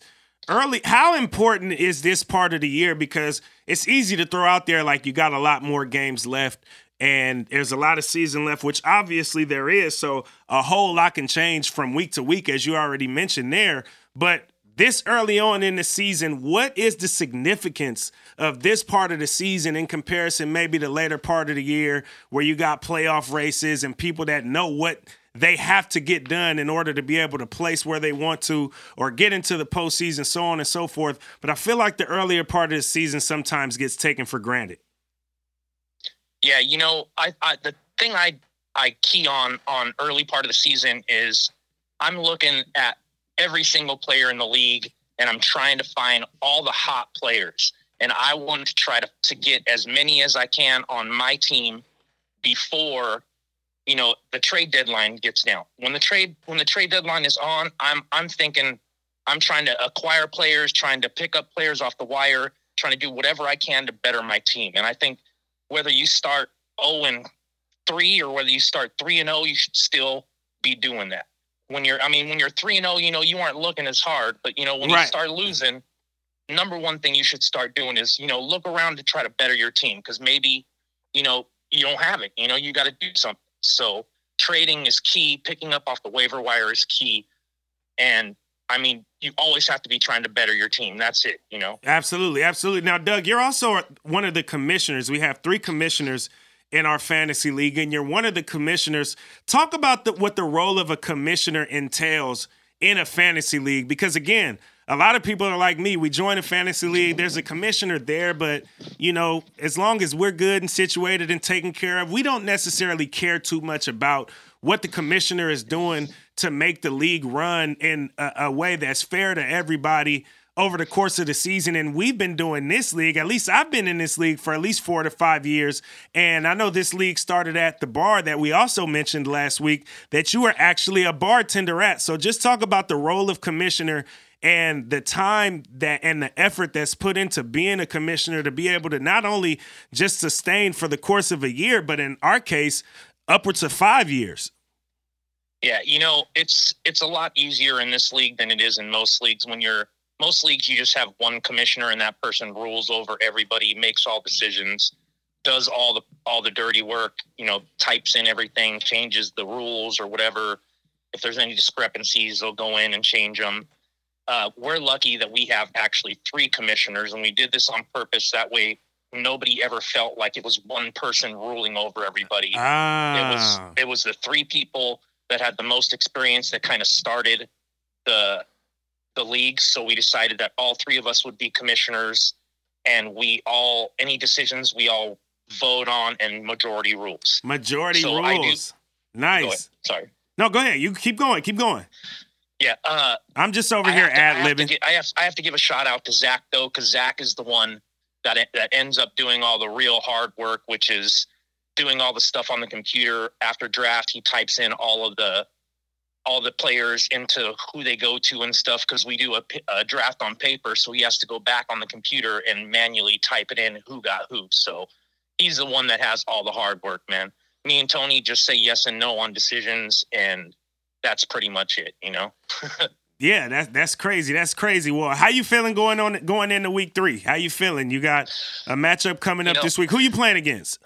I'm playing against Julio, which is the defending champ. He has a hell of a team. He's a hell of a player. And I'm actually looking at the game right now and I'm I'm down 16 points already just after the first quarter. He has Moore, the receiver, and he's just absolutely killing me already in the first quarter in the, or barely into Uh-oh. the second quarter. So Uh oh. So what does already- this it's- I'm- mean? I'm, feeling a little deja vu here already. But I'm hoping that, you know, the, the Houston defense will end up choking down and keep them shut down for the rest of the game. But besides that, I'm loving my matchups, man. I'm I'm absolutely loving how I'm feeling about- about the rest of the season, and I'm putting everybody else on warning right now. I'm coming for you. You're all going down and pounce.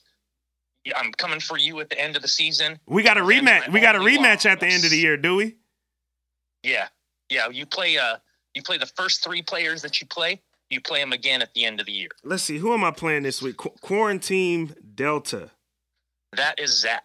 Zach, that's the commissioner. I'm Yep. playing against Quar. First of all, what a name. Let's start there. Quarantine Delta. So you got the Delta virus that's just spreading like a wildfire. Obviously, we know, you know, what it is like to be in quarantine, but instead, you know, he put a little twist on it and called it quarantine because this is his fantasy team that's playing. I don't know much about his thought process when he decided to name his team Quarantine Delta. Do you? Do you know? You know, I do- it was just it started the quarantine started last year Right. because it was the the COVID year, and then I think he added on the Delta because of the Delta variant and stuff. You know, So he's So- just having he's keeping up with the times. yeah, he's he's just being you know that's the whole that's a big thing with uh, fantasy football. Your names you gotta you gotta have a, a little tricky name that kind of expresses wh- how, who you are and you know how you feel about your team or stuff. You know, it might be something.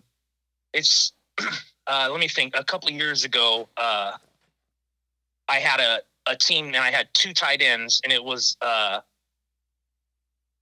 crap, man! I can't think of it right now. Let's scratch that. Sorry, man. All right. Any, e- anywho, anywho, you talked about the names of the teams. My team name is Devon's team, and that's kind of trash. Can I change it? Although the season has already started, Commish. Oh, Can I change yeah. it? at any at any point in time? You go in to uh to your team and you go to settings Got it. and uh you you you'll see like the little settings thing and then it'll say edit and then you edit and then you just go to name and you change your your team name. so how about this? Like think of like some players that you have on your team. No, I already then, got it. like, I already got it, Doug. I already got it. My team go. name is going to be Wake Up and Win because we do this fantasy oh. segment on the Wake Up and Win podcast. It obviously, you know, is a playoff of my podcast and the name of it, my brand, so on and so forth. But also, the my opponent will know when I pop up on the schedule and I'm your opponent that week. You got to get ready to talk some shit on this podcast because, you know, the name of this podcast is Wake Up and Win. And that means if you're my opponent, you're going to be joining me just the way that Kenny did. Also, the same way that Doug is here right now. So I think that's what I'm going to do, Doug. How you feeling that? I'm loving it, man. It's actually a great name because most people, you know, you're waking up on Sunday you're feeling fresh. Not too much has gone wrong. You have a, a bright expectation for the day, and you're ready to win, you know? Absolutely, absolutely. Well, Doug, appreciate you for joining me, man. I know it was tough to do after getting your ass absolutely yeah. handed to you. So it's never easy. I mean, I'm going to have to do it every loss that I take. So hopefully, yeah. you know, maybe you got to vent today and, you know, relieve some of the stress of, you know, taking that ass whooping. Um, in my case, obviously, I'm feeling good today because I was able to get my first W this season in our fantasy league. So, yeah, um, each week, you know, as a loser, you're probably going to be joining this podcast as a loser because I plan to win out. I took my L already. I plan to win out, Zach, who's my opponent this week. I plan to win out. Doug, you said you plan to win out as well, maybe after week three, because it sounds like you're not doing so hot based on what's going on out there today on Thursday Night Football while we're recording this. Yeah, it's I'm I'm feeling good, man. You I'm feeling good now? It's gonna be a battle of like ten and one teams when we meet up again. it's all good. And, it'll be first and second place right there, baby. Let's do it. Let's do it, man. Let's do it. Well, Doug, thank you again for joining me this week. Uh, we'll see what you do at the end of this week. You'll obviously be back on this podcast again later on in the season, and we'll catch up soon on one of these Sundays. Yes, sir. Yes, sir.